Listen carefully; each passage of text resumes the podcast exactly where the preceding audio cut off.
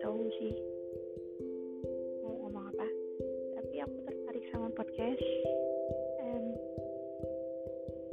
gak tahu mau ngomong apa sebenarnya cuma ya udah nanti mungkin ke depannya aku mau ngomong soal ya nggak lain jauh dari